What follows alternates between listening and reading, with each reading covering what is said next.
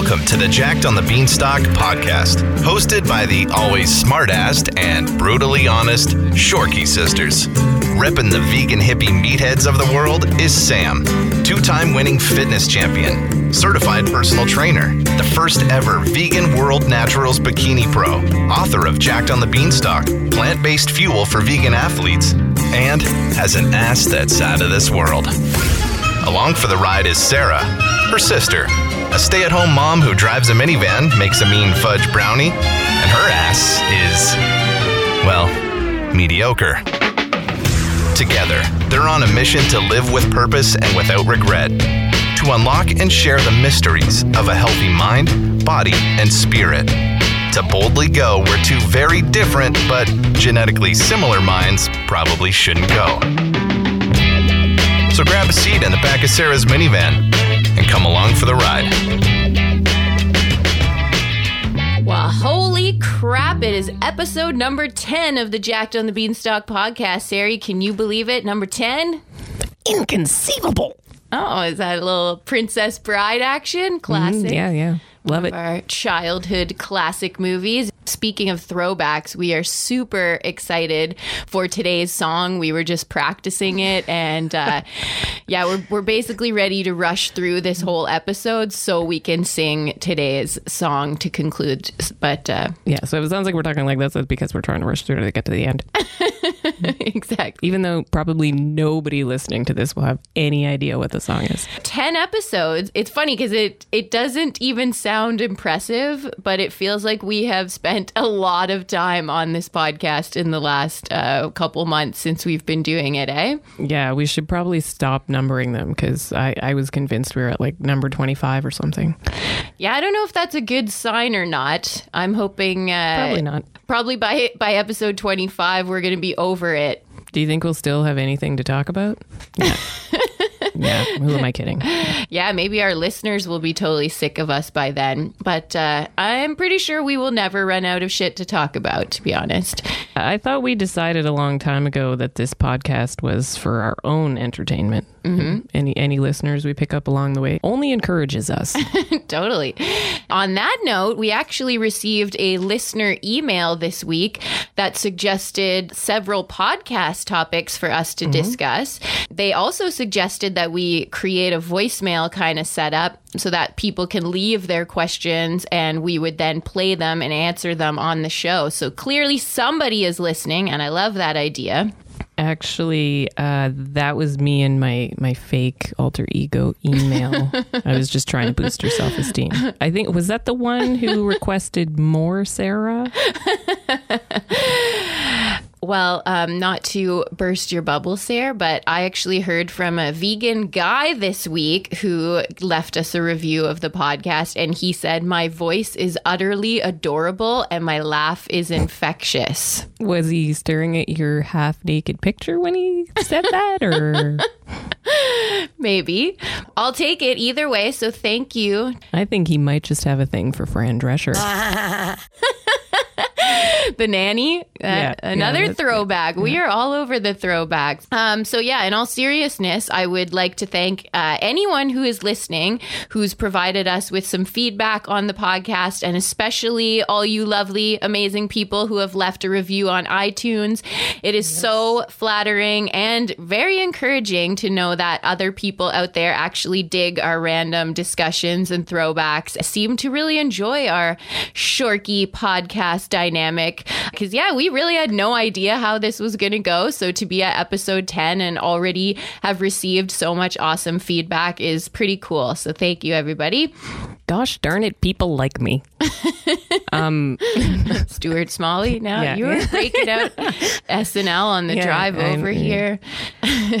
Yeah, I actually think it's really interesting how we've had clients wanting to take part in the sugar detox experiment too. Yes, we have heard from a few people. That is pretty much what this whole episode is about. So we did just conclude our one week with no sugar. okay, that's a lie. Some of us completed our full week without sugar. Sarah, would you like to start?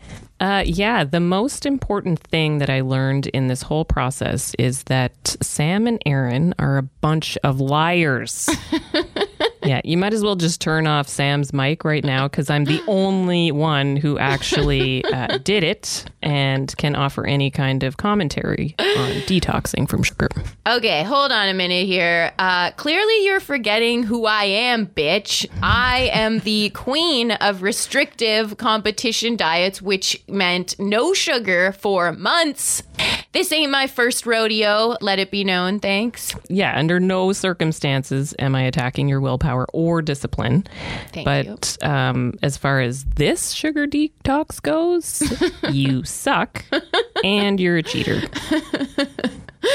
Okay, let's back it up for a minute. We recorded the last episode with the intention to commence the one week of no sugar on the Monday. As soon as we finished recording, we scarfed down delicious Nanaimo bars in the hot, hot sun.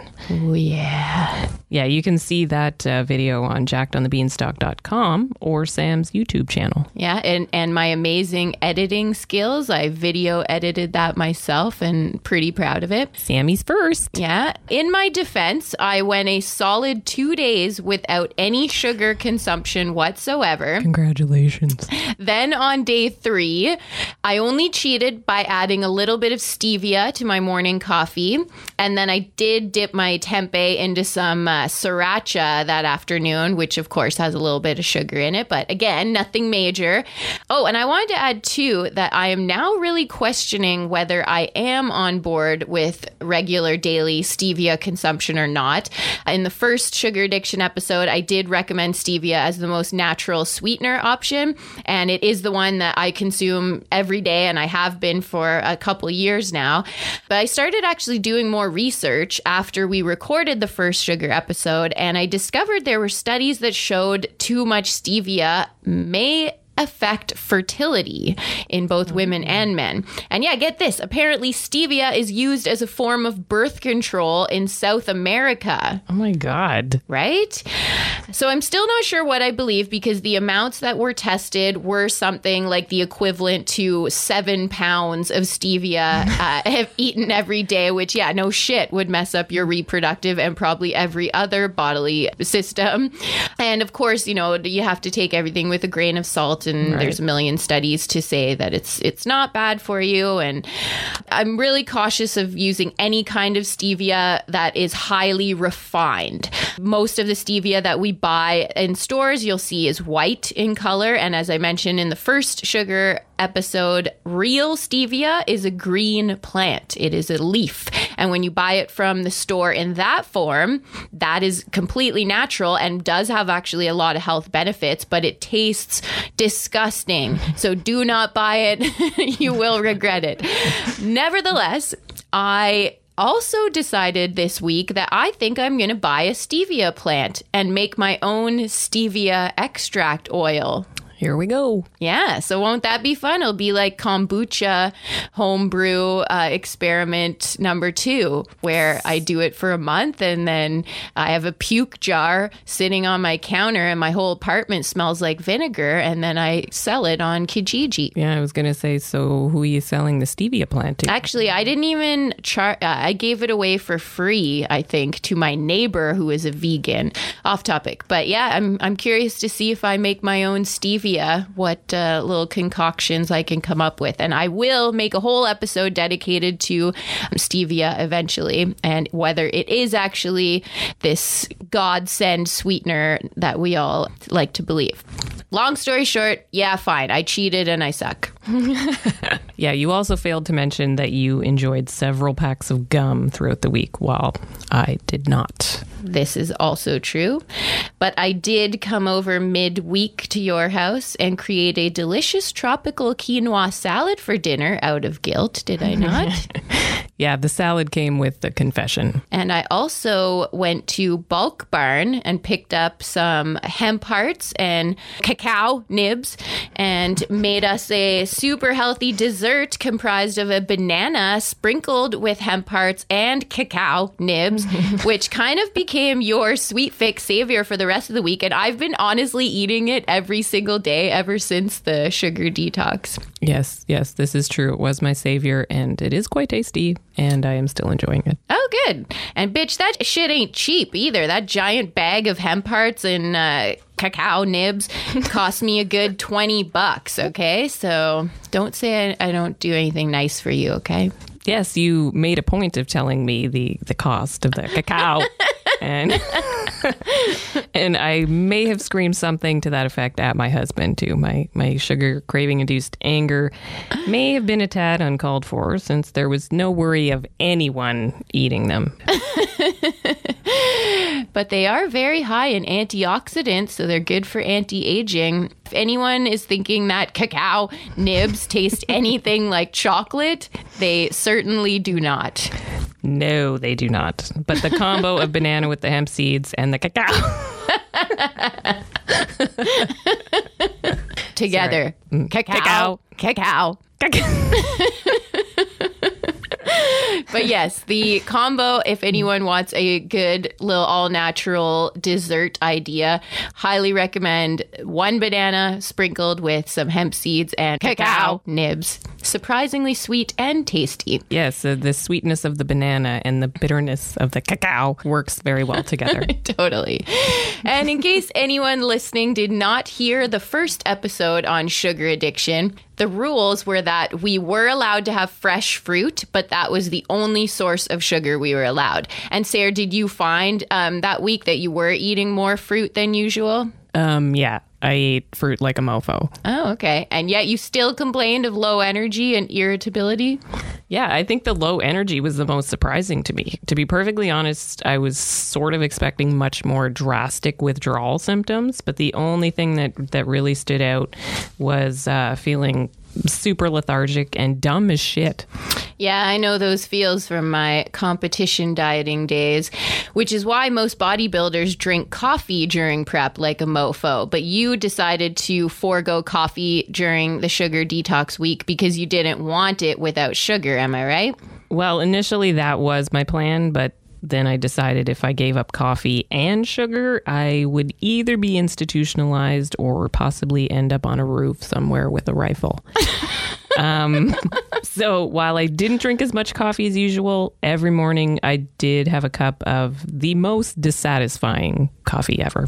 That actually reminds me of a lemonade experiment I once heard about where they took a bunch of people and had them drink really sugary lemonade every single day for a week. And then the next week, they cut the sugar content in half. And almost everybody's reaction was that it was sour and they didn't like it at first. And then one week later, they gave them the lemonade with the full amount of sugar again. And that time, everyone was disgusted by how sugary it was. So perhaps had you continued with the sugar free coffee routine, you would have eventually got used to it.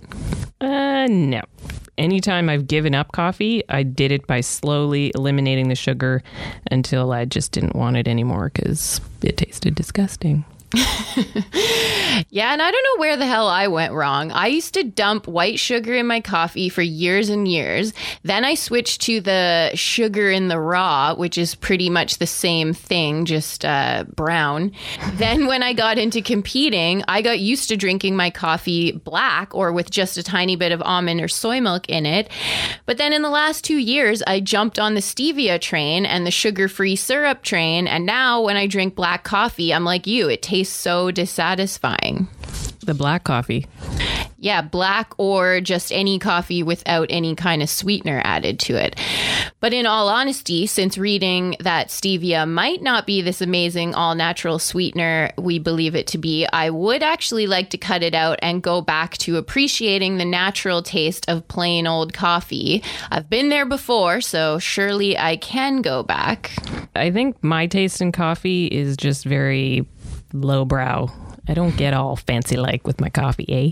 Well, then you might as well start using uh, coffee whitener instead of Yeah. almond milk, then too. But is it, no, that's not vegan. Ew. No, I'm definitely not at that level. I'm I'm a higher brow than the coffee whitener. And I'm Googling right now the ingredients in coffee whitener. So, in case anyone is wondering, it is not vegan and it is basically made up of corn syrup solids, which is basically sugar made from corn, plus partially hydrogenated soybean and or cottonseed oil, which is what gives it the creamy like consistency, but it's also like the worst kind of trans fat that you can consume. Then there's sodium caseinate, which is a milk protein that doesn't contain lactose but acts as a shelf stabilizer, which obviously makes it not vegan if it's milk based, and a whole bunch of monoglyce glyce, glycis, glycerides and emulsifiers and thickening stabilizing ingredients.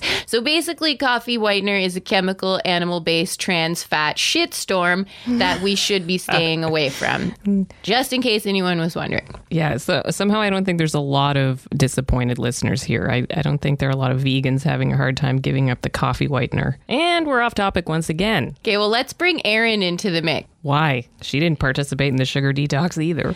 Erin, would you like to uh, jump in here? How did you last? Like a minute. At what minute did you screw up? I was having coffee the next morning and put silk coffee creamer into it. Saw that it's loaded with sugar. Mm-hmm. And that was enough to make you throw in the towel? Yeah, it's pretty much ruined at that point.